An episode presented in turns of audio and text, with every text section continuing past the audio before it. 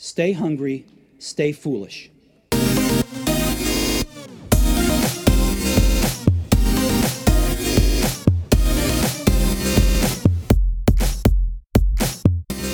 Everyone wants to create new products and services, find new customers and markets, stay ahead of the competition, and work smarter instead of harder. Yet, with all the focus and attention on innovation, the term has become an overused buzzword rather than a real, tangible concept. If you want to seriously pursue innovation, you need to strip away the hype. Real innovators need to transcend the existing ideas, rules, and patterns to discover exciting new outcomes. They must step outside the best practice box and get their hands dirty. The spirit of a true innovator is rooted in wanting to do something that has never been done before, to solve problems that have never been solved, and to run through walls and leap over tall buildings to get there. In his book, our guest, the retired chairman and CEO of Cree, a company that fundamentally changed the way people experience light and drove the obsolescence of the Edison light bulb, explains that innovation is fundamentally about people and tells us how to develop a mindset of creativity, risk taking, and hard work. He also instills a belief that there is always a better way. We welcome author of The Innovator Spirit, Discover the Mindset to Pursue the Impossible, Chuck Swoboda. Welcome to the show. Well, thank you. It's great to be here. Before we even start today's show, Chuck, I thought we'd start the way you do in the book, where you pose a question to the reader, and we'll do it here to the listener and then we'll answer that at the end of today's show like you do in the book let's get into that so how many barbershops are there in new york city well we're not going to give the answer yet but the funny part about that story is is it's actually an interview question when i was running cree and i was talking to people and trying to figure out if they were going to be wired for this thing we called innovation I kind of needed to get at some of their characteristics. And one of the things I wanted to know is how they would deal with this concept of uncertainty. And so I would put that question out there. And while we were sitting in the conference room, I'd say, I want you to figure it out. And it was less about what their answer was and more about could they process through it and come up with something real time. And what I learned is that, you know, if you were uncomfortable in that situation and in that moment, you probably weren't going to enjoy this adventure we were going to be on every day, which is you'd start out with an idea of what you think you're going to do. You'd learn something you didn't expect and you'd have to change and keep adapting. And so to me, that story was kind of a way to do that. And, uh, in fact, one time I used it with a group of uh, young entrepreneurs. I was actually speaking uh, at a morning session and they said, Hey, let's give a warm up exercise. And I said, I have one.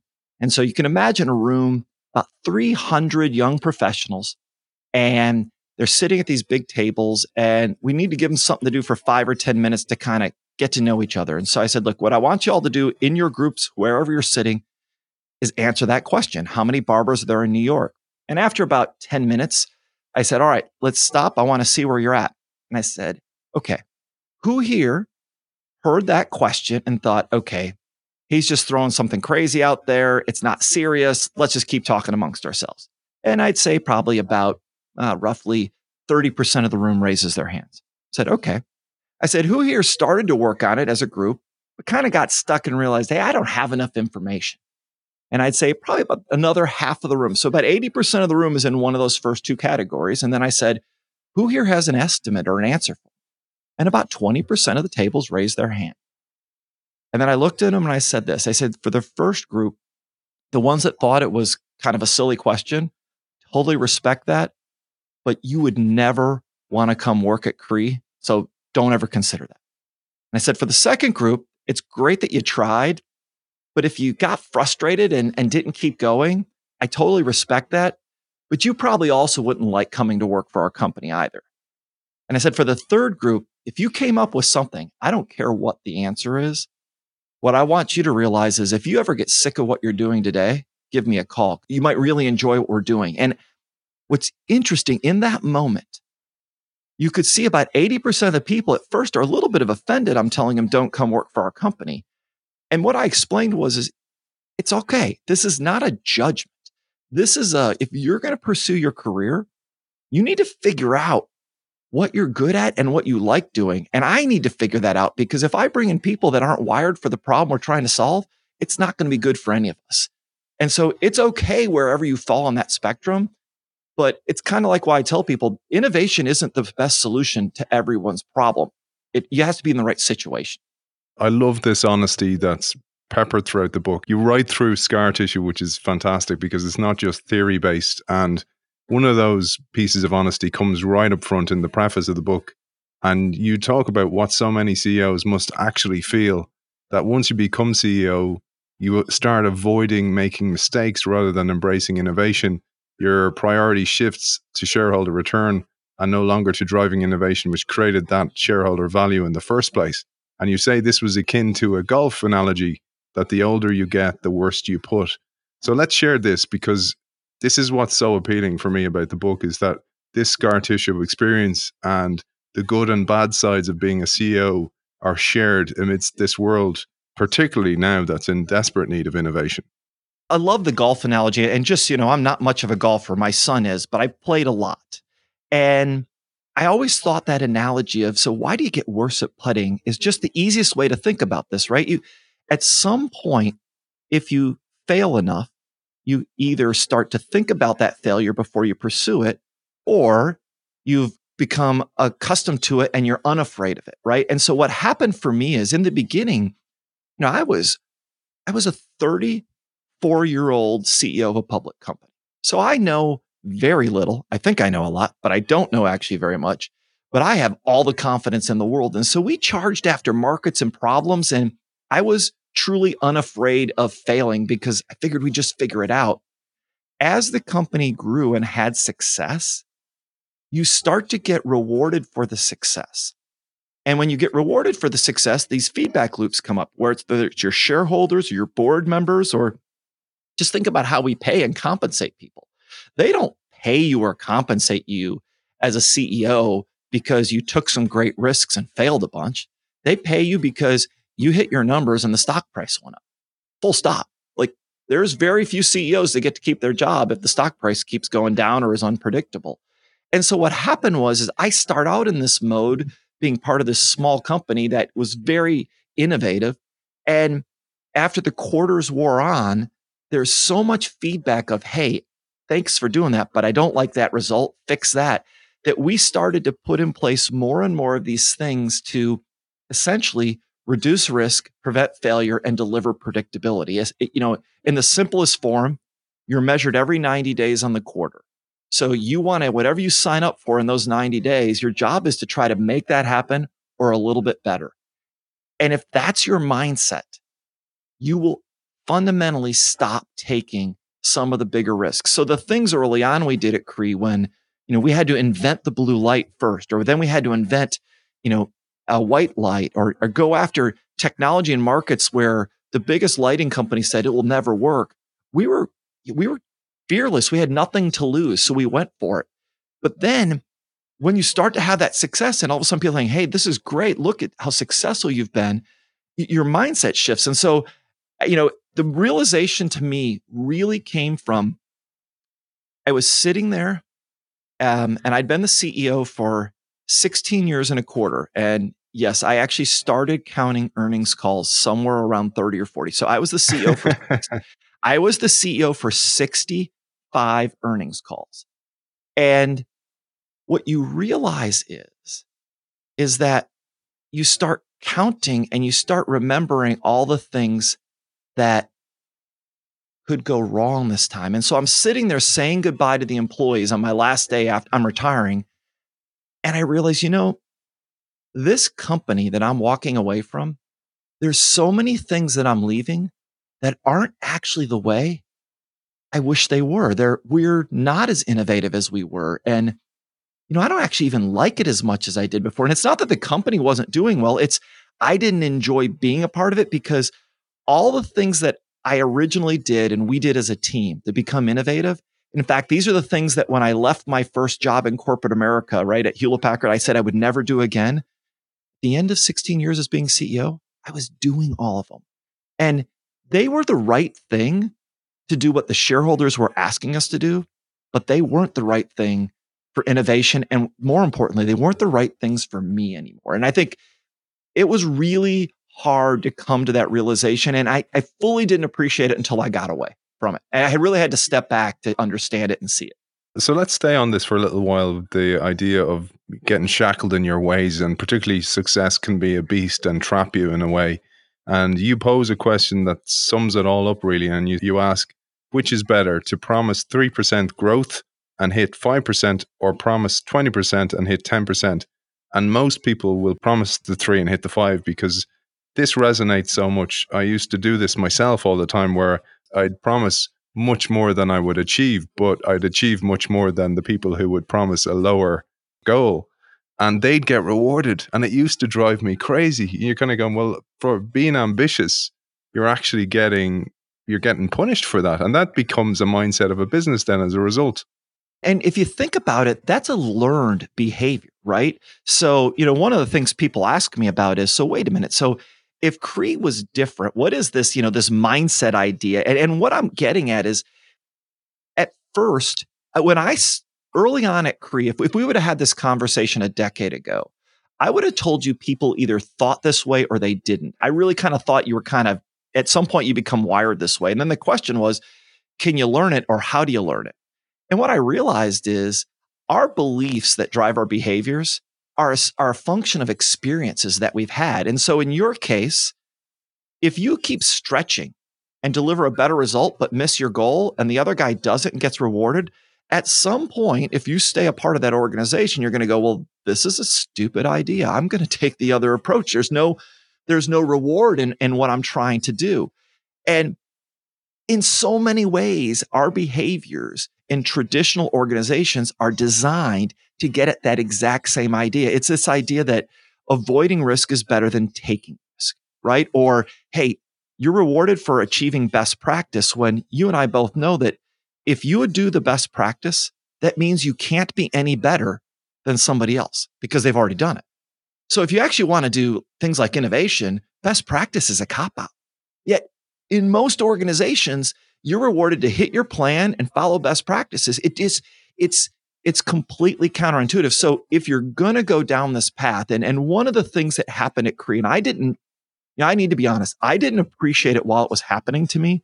Only in hindsight can I relate this, but we really, it was all about who is the most helpful to us getting to these really big goals. And we had such big goals. I mean, we were, we were working on new material systems. We were trying to create physics that no one knew how it worked yet. So if you're going to go do stuff like that, you're basically every day you're setting out for something that you don't know if it's possible or not.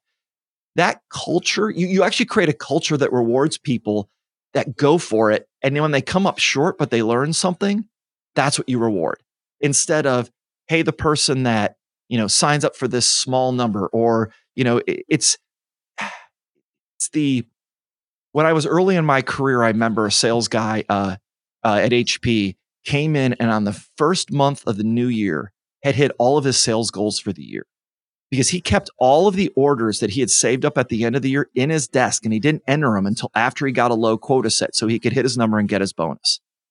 And I was like, that is the most messed up system. And yet in most organizations, that's exactly what the metrics we create unintentionally do.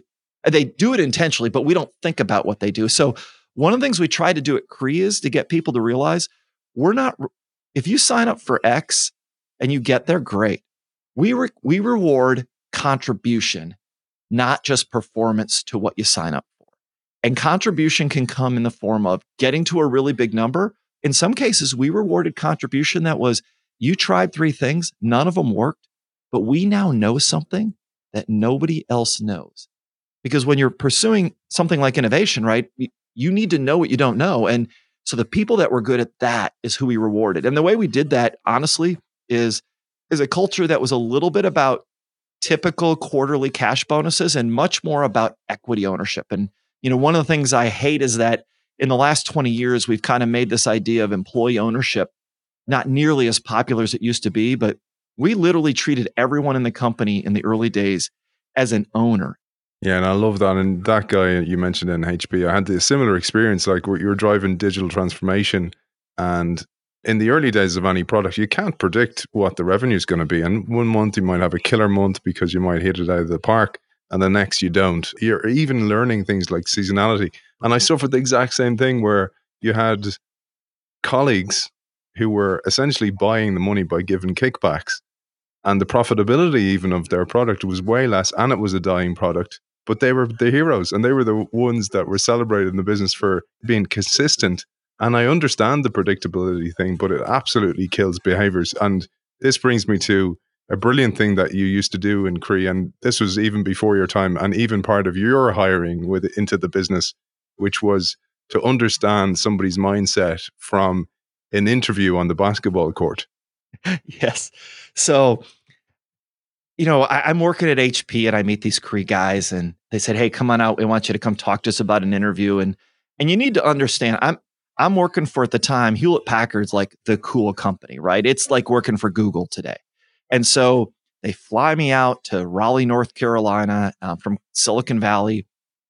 They won't let me in the building, by the way, because they're so paranoid about their secrets. So my entire interview is being done in the booth of a restaurant at a local local diner.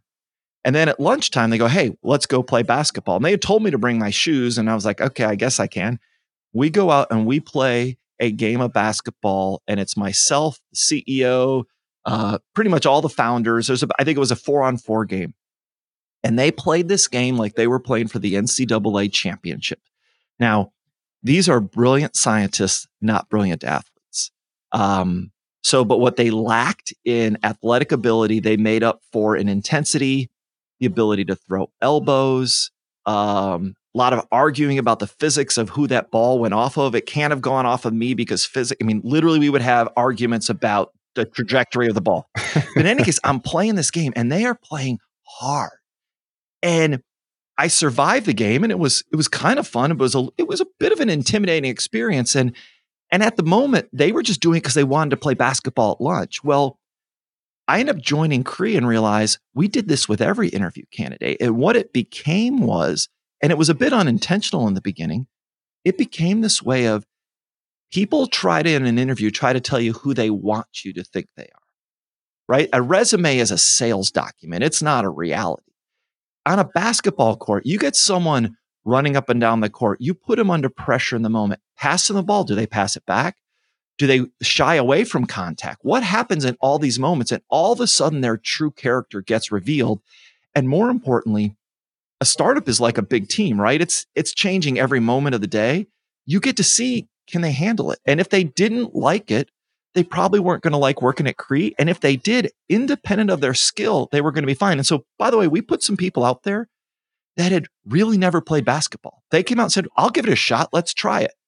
You could even tell there that it had nothing to do with their skill. It was their attitude that said, okay, they're going to be just fine when we hit a problem because they're not even any good at this. And they're not afraid to try and find a role and find a way to contribute given whatever skill set they have at the moment. And so it was this really interesting insight into human character that I wish in hindsight we could have done it forever. We got bigger, we couldn't keep doing it. it. It just became impractical. But probably for four or five years, just about every person who joined the company or didn't was interviewed by playing basketball at lunch. Yeah, and we'll come back to how the scaling of the business actually can kill innovation a little bit and something that you observed and really then doubled down on when you were leaving and you wrote about this. But We've just completed on the show here a seven part series with the brilliant founder and CEO of Visa, Dee Hock. And Dee dedicated a long time to releasing people from the shackles of organizational control. And what I mean there is he created principles and values and a mindset within the business and then let people figure out the problems for themselves. So he really empowered human ingenuity and it was really heartening coming to the end of that documentary that I was reading your book, and it was heartening to see that part of what you did in Cree was exactly this. And you say, and I love this quote in our people driven approach, we gave up on control and predictability and bet on our people to find a better way.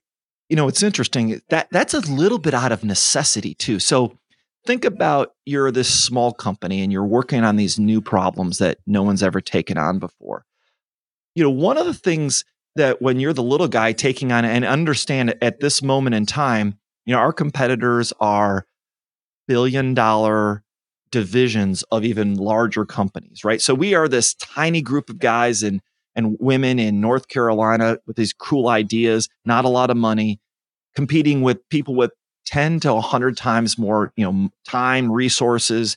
You know, they have all the all the quote benefits. They also had this to manage that. They had a bunch of processes that allowed them to control that. Well, our goal was to innovate as fast as possible. And what we became apparent was is that the benefits of process that the control slow you down incredibly. So instead, what we would say is, look, we're going to kind of, we're going really fast. We've never done some of these things. We're going to bet on you. So when you come to work here, you're going to first day going to go, wow, like, how do I do that? And we're going to say, I don't know just figure it out. And they're going to say, well, what's the process you want me to use? And we're going to say, we don't have one. Just figure it out. Let's see what it takes. The goal is how do we solve that problem in front of us? And we're open minded to try anything to get there. And so it was essentially the bet was people, if you empowered them, could change and adapt to new information far faster and better than any kind of structured approach. And so what we were trading off was a speed and the ability to change. And we gave up control on the other things. And so in the early days, that would allow us to, you know, go into work one morning thinking, this is the idea we're going to try. We know it's going to work.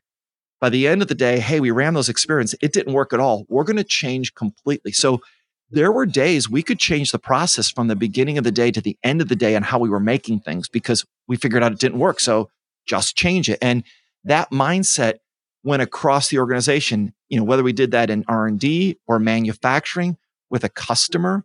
I mean, to give you an idea, I went to see a customer one time and literally land, I think I'm in Germany, trying to sell this great new blue LED chip we'd just come up with. And I go to a customer and I sample and I tell them this is the best new product we're going to ever have. And that night I call back and calling back back then was a little bit more complicated. So I get on the phone, use my AT&T international calling card and I'm talking to the guys in North Carolina. I said, Hey, guess what? You know those samples we gave you and that data sheet? Yep. That product actually doesn't work. What do you mean it doesn't work? Well, actually, since you left, we did some testing. It's a bad idea. We're going to change to this new product. Okay. What do you want me to do? I said, Well, they said, Well, keep giving them samples of the old product, but tell them it's a different product and see how they react.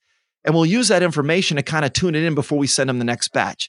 So literally, like in between one day's trip to the next, I'm changing the story completely. But what's interesting is people are actually pretty good at that. And that information we had allowed us to change the product. I found out some stuff the next two days talking to customers. We adapted it. I said, Hey, these are some early prototypes. I started telling them they weren't finished samples. And then two weeks later, we gave them the new ones and off we went. But if you live in a process driven environment, you just can't make changes at that rate. And the fact is, is that, you know, my, one of my personal philosophies I hung on my wall that was part of our values was assume everything you do today can be done better tomorrow. And if you start with that idea, you by definition don't allow yourself to get locked in because, you know, we talk about the process limiting us. We actually limit ourselves, right? You know, if you have a great idea and it's working really good, it's going to be pretty hard to convince you to try something else that might not work because, hey, this is working good. Why would I screw it up? But if you truly believe in innovation, you know for sure that there's something better than what you're doing now.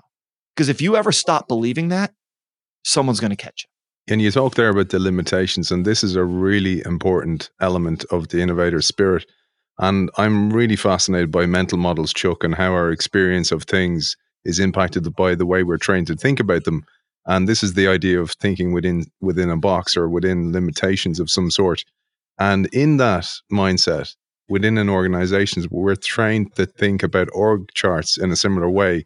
And this is key to your success in Cree was the idea of flattening that org chart. And I love the exercise where you asked people to fill in a blank org chart for the organization before they started. So let's share a little bit about this one. This is brilliant. Yeah. So we would sit in a conference room, and this is typically they would get this question after they got the question about the barbers. And I would draw a set of a uh, circle, like an org chart on the board, and I'd have one at the top and two at the next level, and then I'd have four or five along the bottom. and I'd hand the whiteboard marker to someone. I'd say, okay, I want you to think about how you think we're structured at Cree. And I want you to think about it not like job fun- job titles, but functions. And so, you know, you have the executive team and you have sales and marketing and R&D and all these things. We're in the business of innovation. I want you to write down where you think these different pieces are. And typically what would happen is, you know, someone would put executives at the top, so the CEO and others at the top. And then depending on what function they were in. And so by the way, I didn't do this with just engineers. I did this with everyone. So if the guy was a, applying for a job in finance, they asked the question. I could ask a lawyer this, an HR person, an ops person, R&D sales didn't matter. And invariably they would take whatever function they were in and it would become one of the next two. So pretty much they always put the CEO at the top. They put their function and something else in the middle. And then they just decide to put the rest at the bottom because that's all I left. And I said, so tell me how that's going to optimize innovation. And they'd go, well, and you kind of get this blank stare. And I said, well, let me show you how I would do it. And what I would do is I would write at the top, I would say, all businesses are about optimizing their constraint for what's most important to that business. So if you're in the innovation business, the most important thing are the resources that generate the ideas that solve these problems. So in our case, that's typically what I would call the R&D function. And it's not necessarily just that department, but people that serve in that role. They could be in other parts. So I'd write that at the top. And then I said, what are the two things that you need if you have a great idea to create value from? And one is you got to have a customer that cares about it. So I would put sales slash marketing because I said they would represent the customer. And I say on the other side is you have to have someone to take that idea and make it at a le- quality and a cost that the person wants to buy it and you can make a profit. At. Those are my top three. And then I would write all the rest at the bottom, including myself as the CEO. And typically people would look at me a little bit confused and go, what do you mean you're at the bottom? And I said, think about it this way. Yes, in an org chart, I'm technically the boss. I'm ultimately responsible. That's not what I'm saying. But when you make decisions each day, people confuse the org chart with how you should optimize decision making. What I'm giving you is how you want to optimize decision making. So what I want to do is I want the people that are most critical to coming up with new ideas to solve problems to be I want what they do every day optimized to do that and as little of all the other overhead. So if you're the head of finance and you've got some great new idea to improve the efficiency of finance, but it in some way de-optimizes my R&D guys like, hey, I'm going to make all the R&D guys, I'm going to save a purchasing clerk and instead teach every scientist to place their own purchase orders. So I'm going to take a scientist, which there aren't enough of in the world in my particular area, and I'm going to have them spend some of their time doing something I could hire a purchasing clerk to do. That's a horrible idea, but that's what most organizations do. So I said, that's why they're at the top. And I said, the second group is manufacturing look, they've got to work with the R&D team to figure out how to take their ideas and make them, but they shouldn't be wasting a bunch of their time serving the needs of the rest of the organization. Because the fact is, is that the CEO is overhead. And so is everyone else. And we're important to make an organization work. But if you optimize around my needs or the finance team's needs or HR's needs, you're going to miss out on what this business is designed to do.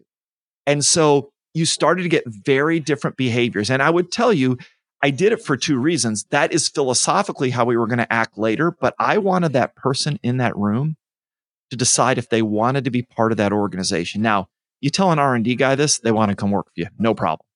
But you tell someone that works in finance or legal or HR or other executive roles that they're not they're not optimized around them. We're optimizing ourselves around the other people you get some people go, whoa, that's not for me. And that was okay. I wanted people to self select not to come to the company because if that wasn't going to work for them, I wasn't going to be able to change their mind once they got there. It was, I needed them to come in open minded to that. That's how we were going to do this because if they had spent 20 years, and I'll give you an example, if they had spent 20 years at IBM, a place that had incredibly brilliant people, but they believed there was a process, there was an IBM way of doing things.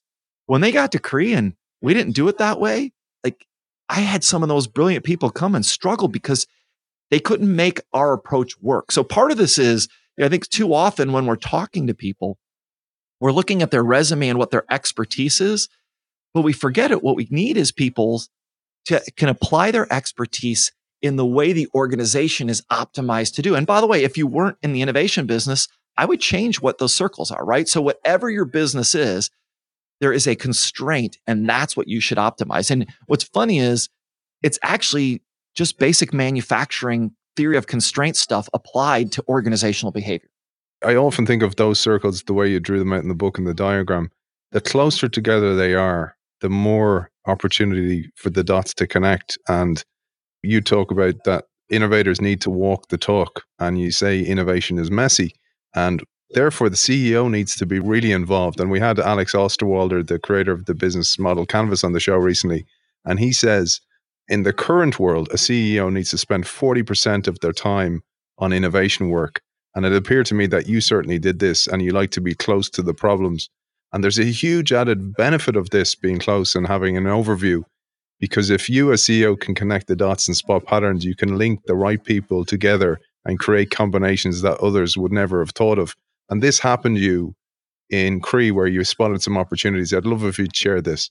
You know, one of the challenges I think we have, especially, you know, as you take on a management or a leadership role in a large organization, it gets really complicated, right? And it's easy to want to delegate it out to other people. It's a natural process. The challenge is when you're pursuing innovation, you're going to get into some problems where you know you kind of start on a direction, you're getting new information all the time. And so whether you like it or not, there are boundary conditions in people's minds that get in their way. And so one of the things I like to do is I like to keep myself involved, at least at some level, in all the major, uh, what I'll call innovation initiatives. And in one case, I'll give you an example. We were developing the Cree LED bulb.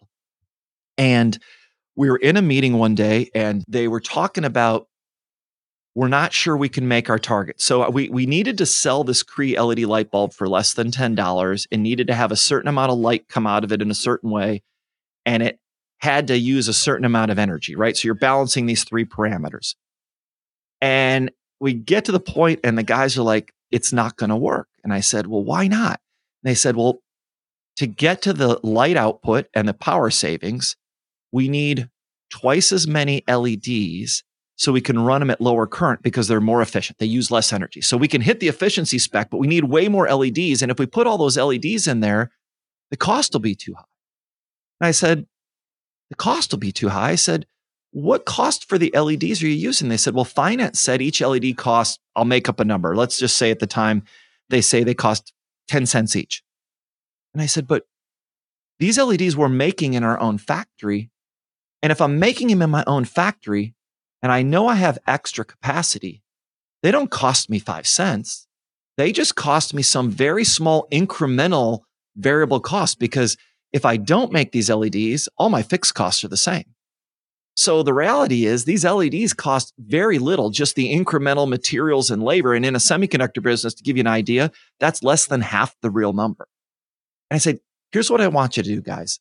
I want you to assume that the LEDs are free and just solve the other problem.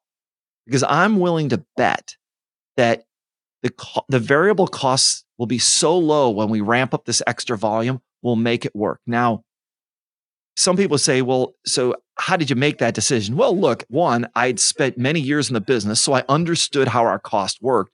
But more importantly, what I realized is there was no other person on the team that could say, hey, it's okay to kind of break this rule. And so as a leader, it's not necessarily, I didn't have the great idea. What I could see is there was a constraint coming up that the organization would have definitely gotten stuck on that I was allowed to free them of because I understood how the pieces work. And that would happen all the time where, and, and, and what I'd say in most organizations, the boss says, Hey, you sign up for a goal, right? And you say, Hey, I'm going to deliver X, Y, and Z by this date.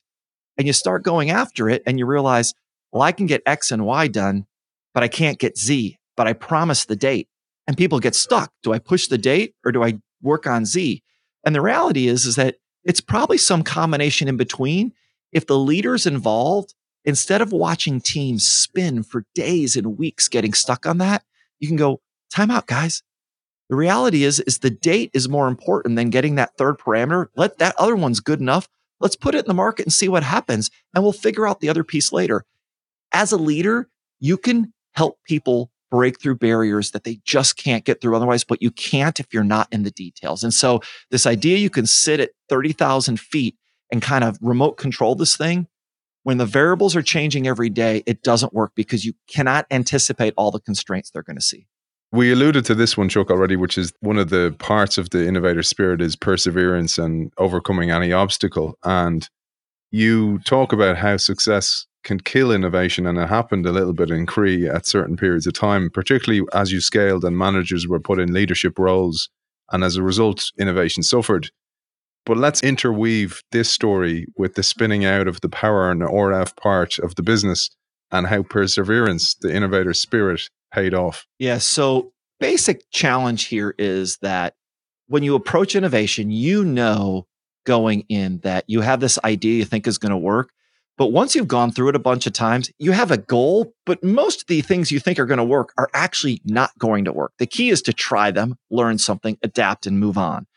And so you start to develop this rhythm of, okay, I think I know. I'm going to try it. And you can, you become okay with learning as you go. And, you know, we like to use this concept so often, resiliency, but I think people think resiliency is something you magically give someone. No, it's learned behavior, right? You survive enough failures and keep going. That's how you become resilient. So what happened in Power and RF was Cree was growing very fast. And, you know, the first big business at Cree was making LEDs, and that was our biggest business and most profitable. And then we got into the lighting business, and that business starts to grow tremendously fast. I think it went from 150 million to 800 million dollars in revenue in three years. So this business is taking off. So we, Cree is becoming this very big LED and lighting company. And we have this third piece, which is what we call power and RF. And so these are devices that they were on the roadmap when I joined the company in 1993. But we're now talking about 2015, 16, 2017. And those ideas that are on the roadmap, we still haven't actually made them work yet. So we keep pushing, but we're not getting there. So at one point, you know, we're getting pressure from the shareholders. You know, what can we do to create more value? And it's been 25 years we've been working on this power and RF. We're having a little bit of technical success, but really no market success. And so what we finally decide is, is that we need to get some recognition for this. Let's spin out part of the business because I think if people could see the long term potential, there'd be something great. So my idea was we would spin out part of it, keep majority shares, but let people kind of see it and track it separately. And this is what I'm trying to do at this moment is I'm trying to help the shareholders see this future value in something that's buried inside the rest of the company. Now, I'm also trying to take some pressure off myself because I'm under pressure to claim the company's more, they want the stock price to go up. So the idea is they could see the value, they'll make the stock price go up. In the process of trying to do that spin out, several companies realize we're thinking about this and approach us. And at one point, one of us offers, one company, Infineon, offers us, I believe it was around eight 100 million US dollars for a business that does a little over 100 million in revenue and basically doesn't make any profits yet. On a net basis, it's a break even business. And I'm going, that 800 million, the investors currently view that worth zero. So after a lot of discussions, we said, you know what? I think we need to sell it to them. So we go through a process deciding to spin out this business and sell it. And I would tell you that that was a bit controversial. There was parts of the people at the Cree team who were pretty frustrated that they weren't going to be part of Cree anymore. But the reality was is that there was this other company that was going to pay us, you know, eight times what our current shareholders valued it for. Well, in the process, we negotiate a deal, we sign it, we spend a year trying to get it approved. It's not approved by the government. Politics in the US change, and basically the government decides that no company that's not a US company can buy this technology. It's potentially too important. So we're going to keep it.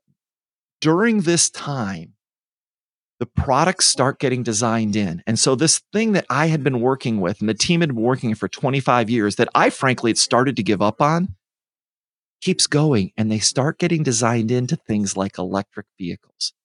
Next thing we know, that business goes from neat technology, not many customers designs to wow, we're fully sold out for the next few months. Wow, there's more demand. And like we're not only in electric vehicles, but we're in 5G base stations. People start showing up. I want more. Next thing we know, within six months, we have sold all of our capacity for the next two years and are putting in place a plan to double the factory and spending about $200 million to expand capacity. And what it was a story to me was, is I thought of myself as someone who was really good in making the long bet and betting on these things. But even I eventually got frustrated and let the pressures of creating shareholder value now convince me to try to sell this thing. That business today is now not yet the biggest business, but it is what's driving the valuation of the company. And most people believe that over the next few years, the entire company will be primarily valued based on that business that I tried to sell that if I would have just given it a more time, I would have never gotten up. Now, that being said, you could also argue that the process of trying to sell it raised the visibility of the business and maybe got us designed in some places. But that's probably me as a CEO trying to make myself feel better for the fact that I almost sold, for the fact that I almost sold what be, what is going to become the most valuable part of the company. And but it's an idea that even even someone like me who is used to long bets, at some point you tend to give up. And uh, you know, the history of some of the great technologies is it didn't take five years or 10 years. They took 20 or 30 years. I mean, you know, just look at when the internet first came out from the days of the first internet being available to when it really became a successful business was a long time. Coming back to the innovator's spirit and some of the behaviors that are necessary to be an innovator, we had recently on the show Amy Edmondson, who's the mother of the term psychological safety. And she talks about psychological safety being paramount to any successful organization. And one of the outputs is having the confidence to pitch a half baked idea. Now, the flip side of this is having the psychological safety to call out that idea as being stupid. And you tell us the ability to face brutal facts is part of an innovator's DNA. Yeah, you know, it's interesting. I'm I was not familiar with her work when I was working at Cree, but since then, since I wrote the book and built wrote that chapter, I've had a chance to read her work and she is she really captures something intellectually that I learned just basically through experience. So I go to work for Cree and you know I'm a 26 year old guy, I've been working in industry for about 4 years. I joined this crazy group of scientists trying to build this startup and I get invited to my first Cree management meeting and I'm all excited. And I go in there and I'm sitting down in the room and my boss, who's the CEO, hands out a piece of paper to start the meeting and says, Hey, before we get started, I want you all to read it because I want to talk about this. And I flip over the piece of paper and it's an email that I had written to a customer the week before. And he has circled the first sentence. And in it, I have a grammatical error. And I'm like, oh no, this is going to suck. Like I'm some combination of embarrassed, frustrated, and maybe even a little bit mad and as I'm sitting there going, what the heck am I going to do? It starts to dawn on me that he launches in and says, look, here's an email we wrote to a customer. We're an early stage company. We need every customer we have. We can't afford to make sloppy mistakes. And this is the case of just being sloppy. And we've got to be better than this. He wasn't insulting me. He was making a point to the whole team that the fact was I had made a mistake and made a mistake and I was sloppy and there was something that I could and should do about it. And it was up to me to hear it. And that was kind of my first experience in this. You've got to be prepared to deal with the brutal truth. Now, the subtlety I learned there was, and I learned this by immersion therapy, otherwise known as you survived it. Um, but I, I appreciated the fact that everyone, and I believe this was there to try to solve a problem and make the company better. I was inherently willing to buy into that and I think the others on the team were too. And so we built a culture around that idea. I think what challenge for most people is in so we essentially had psychological safety. The CEO of Shopify wanted every employee to be responsible for their own mental health. So instead of this idea that I'm supposed to make you comfortable with it, let's start with the idea that you have to uh, start with you're going to be comfortable. You're going to assume what I'm saying is about the problem and not the person. And what's interesting in our case is when you flip it around that way, getting to this point of psychological safety, which we didn't call it that, I didn't even know what the term was at the time, works much better because there's an, I think one of the things we miss so often is we assume that the communicator has all the responsibility, but the person hearing this has an equal responsibility to hear it and take it the right way. And if you start there with that assumption that that's what we're all going to believe to begin with, it's way easy to build this culture around it. And if you start with the assumption that, hey, you're making me feel bad, this is personal, you'll never get there. And so for us, the trick was to really reinforce this idea and then never stop doing it. Because one of the challenges is, is that as you bring in new people to the organization, there's this pressure to, oh, we should be nicer to each other. And the fact is, is that if you stop working on the hard facts and instead dance around issues, it will take you five, ten times longer to get to the problem. And, you know, we're in a race of time, right? Innovation's about getting there first. You have to have as much of your energy on the real problem and as little on the distractions around it. And so that was our approach. We called it the brutal truth. And uh, it became a really interesting process to the point where we turned it into a formal step of our business review process. So when we would present to our board, each of the business leaders was asked to start with the brutal truths about their business. So they would start. So you're running a business and your first job is to present to the board all the things about your business that are screwed up, all the bad things. And what was interesting is in the beginning, people found it very hard, but in the end, it changed the, we had conversations that were so value added with our board because we were dealing with reality instead of someone trying to make you feel good about it. The fact is, telling your board everything's okay, they can't help you very much. If you tell them what your problems are, these are typically smart business people. Let them see them and help them get some great advice. And if you're open minded, that you go a lot further, a lot faster. So that was the concept. It was not easy to do every day, but it certainly was a powerful tool. And what I've seen in other companies, whether it be, you know, Shopify quoted, if you look at Pixar, they call it a, uh, a culture of candor is the term they used. And even Intel's been famous for their really brutal confrontational style. You'll see this theme over and over again. It wasn't just at Cree, but it's in a lot of other companies that they're the really great problem solvers and innovators tend to be comfortable going right at the problem and not wasting a lot of time on the niceties. Yeah, and I love this because I'm from a sporting background and feedback is everything. And knowing what you did well doesn't really help you get better. And I love the way you use this at a board level because if you think about so many boards, I'm sure the people in the board have sat on boards, and I know you're a chairman. It can be frustrating because you kind of feel a little bit like a spare tool. You're, you're not really used where you could be adding serious value. And then when you do add value, there can be a feeling that you're being a naysayer when you're actually being a gainsayer, trying to add value to the business because that's your job. But you brought it right back to the hiring level. And I love this. And I was laughing when the little anecdotes you tell about yourself. You were like the triage nurse in the hospital, avoiding people getting to the doctor, trying to avoid the wrong people getting into the business. You brought brutal truths into the hiring process? Yeah. So one of the things I would do is, you know, I, my goal in an interview was I, I assumed by the time I was talking to them that they had some qualifications on their expertise that would make them useful to to helping our business. But what I had learned is that you know Cree was built with a bunch of non-experts, and in fact, you know one of the things I talk about is it, there is a real risk when you're doing innovation filling your company full of experts because you know, there's an old saying that uh, an expert knows what's not possible.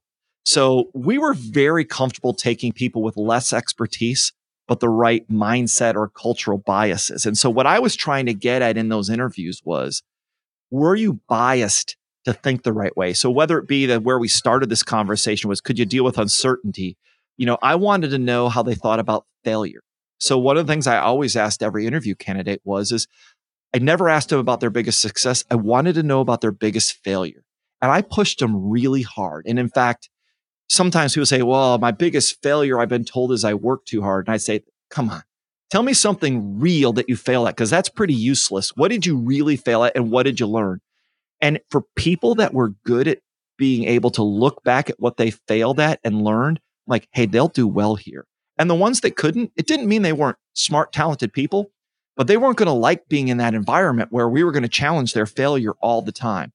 The other thing I would do is I was always looking to see, hey, how do they deal with this idea of ownership? So, you know, we're going to take on problems and we know we don't know the answer. And so you're going to sign up for a goal and we may or may not get there. And I need you to assume it's your fault, even if in many places you might not be. You need to be able to have some ownership for this thing, whether or not it's really your problem or not.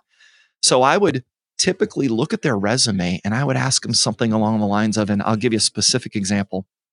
I had a, uh, an executive from Kodak who was going to interviewing for a job at Cree, and she had been a senior marketing person. And I said, you know, you worked at Kodak when you guys declared bankruptcy. What was that like? And she talked a little bit about it. And I said, yeah, but what I want to really know is, is why did you let it happen? And she said, excuse me? I said, yeah, why did you let the bankruptcy happen? And she says, what do you mean? I, I was just the marketing person. I said, yeah, I know, but you were paid to make the company successful. You were on the leadership team. Why didn't you stop it? She goes, I, but I wasn't. Yeah, yeah, but what could you have done to stop it? What could you have done better? What should you have done in hindsight? Because clearly bankruptcy wasn't the goal. And during the course of that conversation, she was able to start to think real time about, you know what? In hindsight, here are some things I could have done. And here are some things I could have gotten better at. And all I wanted to know was when she was challenged that way, could she react? And she ended up coming to work for me for many years. And she's a great friend of mine now and a brilliant marketing person. And she said she had never had an experience like that in an interview. And at first, she's like, Do I really want to go work with these guys? Because I'm kind of put off. But I decided in that moment, I liked the challenge because I realized you were just asking me, could I be better than something? And I was prepared to take that on. And that's all I wanted to have happen. So this was my, you know, this is part of my self selection kind of approach. And, and you call it triage. And just to add a funny story to that, I tried to hire an expert early on in my CEO career to come in and help us think about organizational design. And this expert came in and spent a couple days with me and my team. And they came back and they said, You know, I don't really think I can help you. I said, What? They said, Yeah, you know, what you have here is a company, and the organizational model or the mindset looks a lot more like an emergency room than it does a corporation says you actually have, you have a bunch of people here that love problem solving and they're happy to be dragged in and out of the middle of things to attack the problem, solve it, and move on to the next patient. And she says, unless you want to radically change what you all frankly seem to like to do and what you're good at, and I think it actually applies to how you're approaching innovation, I can't help you because I would have no idea how to structure an organization that way. That's not what most people do. And it was in moments like that where I realized, wow, okay, there, there's some things that are not good about how we do it, right? There, by the way, there's, you're also de-optimizing things when you choose that approach. What I recognize is for the problem we were primarily trying to solve, which is innovation, we had created a cultural dynamic that was good at. It. And it, by the way, it also made us bad at some other things. But so we chose not to change it. Yeah, I think that's so important as well. But also, what that lady did, where she she didn't become defensive, she adapted and she realized actually this is somewhere where I'll grow and I'll change as a human being as well as a, an employee.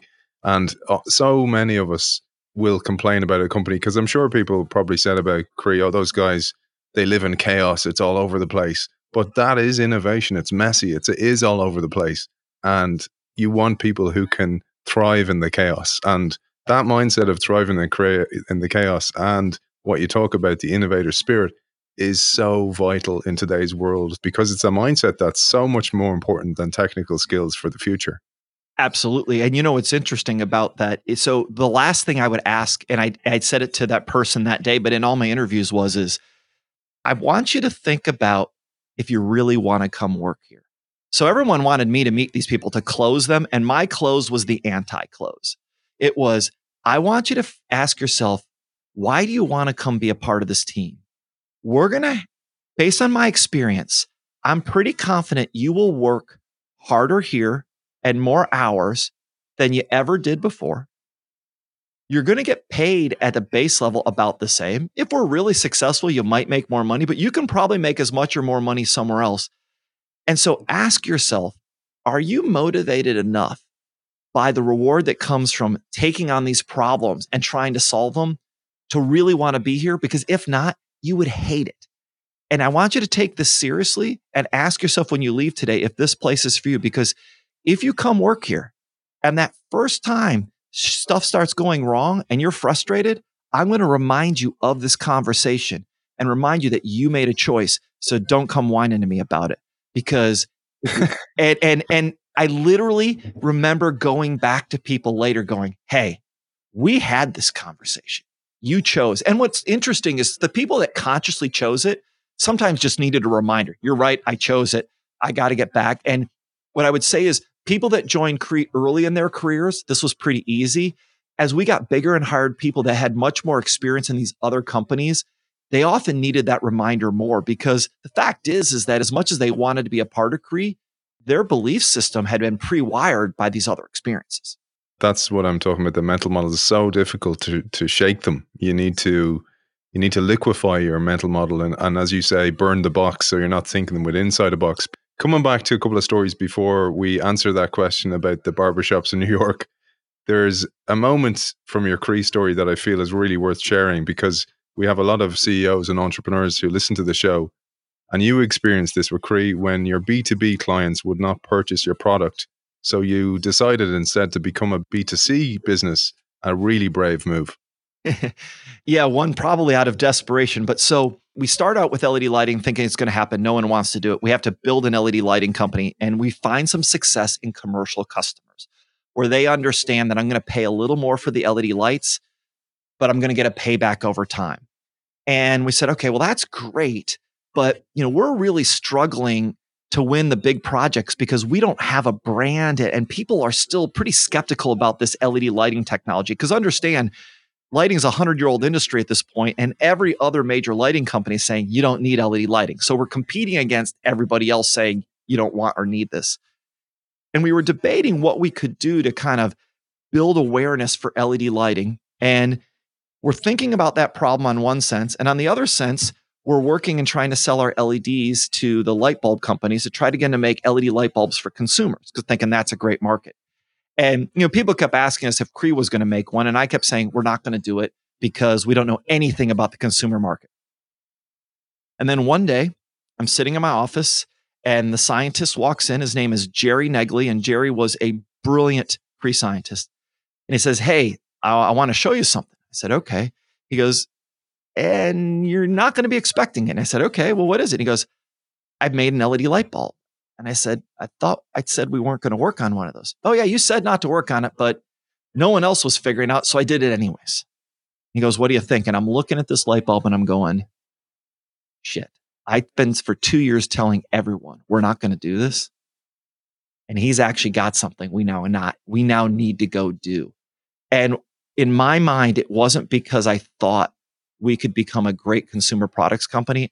I realized that he was holding physical representation of what this technology looked like. It was a way that everyone could relate to this idea that we'd been trying to sell all these other ways. And then, because when you, it would look just like a regular light bulb. When you screwed it in, it worked normal. It dimmed. I mean, it was essentially a light bulb, but it was LED. And when I realized he had it, we decided, all right, this is a pretty crazy idea, but we're going to get into the consumer lighting business. Now, I had one advantage to doing this is that uh, I had a group of people, and Cree's over a billion dollar company at this time. So we took a small group of people that were very much the non-conformers. Some one of them was a former founder of the company.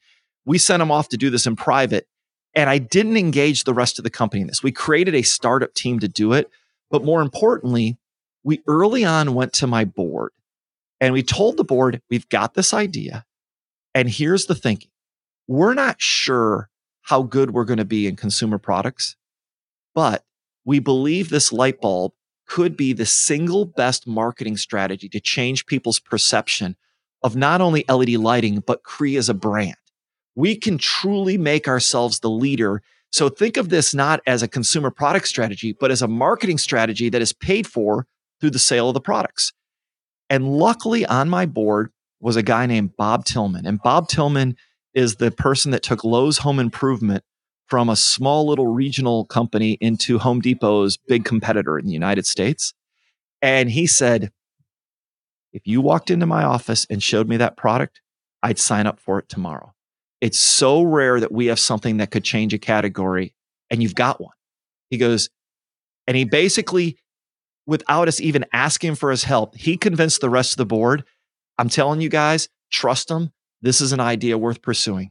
And so we just went for it. So we, in secret, over a year, took a prototype, figured out how to make it in production, which actually took many iterations, convinced Home Depot to put it in all their stores, even though I had a board member that used to run Lowe's. We had to build a factory to make these, which we put in Durham, North Carolina. I don't think anyone had put a light bulb factory in the United States in 30 years at that point. And we needed to figure out how we were going to do an ad campaign. So we developed a set of national TV ads. We did it all in secret. A year later, we come out and launch the product. And it turns out to be this incredible success because we never made a lot of money selling the light bulbs, but the process of putting them on a shelf and letting people walk into the Home Depot and see one made them realize, wow, I might be willing to try this. And the key was making sure it was priced under $10. So we knew that was clear. So it was $9.97. Once they took one home and tried it, people came back and bought more and it built on itself. But so our problem was like any innovation, it's great to talk about it. You have to show it to someone. You have to let them experience it to get them to buy into it. And the light bulb simply became a giant marketing strategy for LED lighting. And, you know, if you walk down the aisles today, you, there really aren't anything but LED light bulbs. But when we were doing that, most people thought it would never work and thought we were crazy. They're literally, most of the large light bulb companies would have bet you at that time that we would never convert to LED lighting because what they had was good enough. And so that was an amazing experience for us and you know taught us all kinds of things about not only the technology but the innovator spirit isn't about inventing the product, it's about solving a problem and really helping the customer see the value. And so so much of what I try to remind people is invention and innovation, people think of the same thing. Well, yeah, they're both something new, but the innovation is the solving a problem and creating value. And it so often doesn't have to do anything with the technology. It's the creating not only the mindset of the people to do it, but helping the customer see it in different ways. And so, so much of what I try to help people think about is how do you do that part, right? This is about shaping people's thinking, not just what they're doing. I had way more questions for you, but it's a really nice way to finish on this idea of the innovator spirit. And I'll just say this I think it's a credit to you also that when Jerry came with that idea that you didn't just tell him to put it away and stop playing on company time like had happened in so many business where they had invented their future but they focused on their present or their past. We have some unfinished business, Chuck, and that is the question we posed at the start, which was how many barbers are in New York City? Let's share how you actually go about this. Yeah, so there's a couple of different approaches, but essentially my my my the way I start is this how many people are in New York City. And it depends on which number you start with, right? Whether it's the greater metropolitan, but let's just start with a number of around 8 million. And so once you have the total, you say, well, how many of those go to barbers? And so my assumption is, generally speaking, women don't go to barbers, men do. So I would cut that number in half. So I maybe have 4 million potential customers. And then some percentage of those don't go either. They're either too young, too bald, or they do something else. They don't get their hair cut. So I typically then take out somewhere depending amount roughly let's call it about a third more of those people or a quarter more so if we go from four we're going to be down to let's call it uh, two and a half million people and so now you have two and a half million people that could go to a barber so now that you know what the demand is how often do they get their haircut well i would say probably about once a month so i need two and a half million people to be able to get their haircut once a month what's the capacity so if i go to a barber shop it typically takes a barber when i've been about 20 to 30 minutes. And if they're working for eight hours a day, that means they can do somewhere between 16 and 20 haircuts a day. So let's just say we use the 16 number. And then you go, okay, so they can cut 16 people's hair a day. So how many barbers does it take? Except, wait a minute, they're not going to be full all the time, right? So there's not a 100% capacity. So I'm actually assuming when I go into the barber shop, depending on the time of the day, sometimes you're waiting if it's after work. And if it's in the middle of the day, you see a couple barbers sitting in their chair reading the paper. So I'm going to assume that about a third of the time they're actually not cutting any hair. So I take out a third of that capacity, you divide it out, and you typically come up with a number depending on which of those assumptions you make, somewhere in the seven, 8,000 barber range. And people then always ask me, so how many barbers are there in New York? And the truth is, I don't know because it wasn't meant to actually figure it out. It was meant to see if you could figure it out. And, and just so you know, I've recently taken to using this question to uh, interviewing uh, boyfriends of one of my daughters. and uh, I, it's a unique approach but I will say the last two times I tried it, I got some really good sports out of it. And unfortunately, it didn't work out for other reasons, but they were great sports about it and actually enjoyed answering the questions. So to me, it's one of my favorite ways to get a conversation started. Fantastic. Well, it was a great way to get today's conversation started. Uh, Chuck, where can people find out more about you, your book, your work, etc.? So the easiest way is to check my website, chuckswoboda.com. Uh, the book is available pretty much anywhere you buy books Amazon, Barnes and Noble, and it will be in bookstores starting on May 5th. Uh, I'm also doing a lot of writing, so you're welcome to follow my uh, weekly articles on Forbes or follow me on social media at the Chuck Swoboda or on LinkedIn. And also then your podcast as well. Oh, that's right. Thank you for. I, I would be remiss not to mention my podcast, which is Innovators on Tap, which you can find on Spotify, Apple, or just about anywhere there are podcasts. And we do that once a week author of The Innovator Spirit, Discover the Mindset to Pursue the Impossible, Chuck Swoboda. Thank you for joining us. It has been a great pleasure. I really enjoyed talking with you.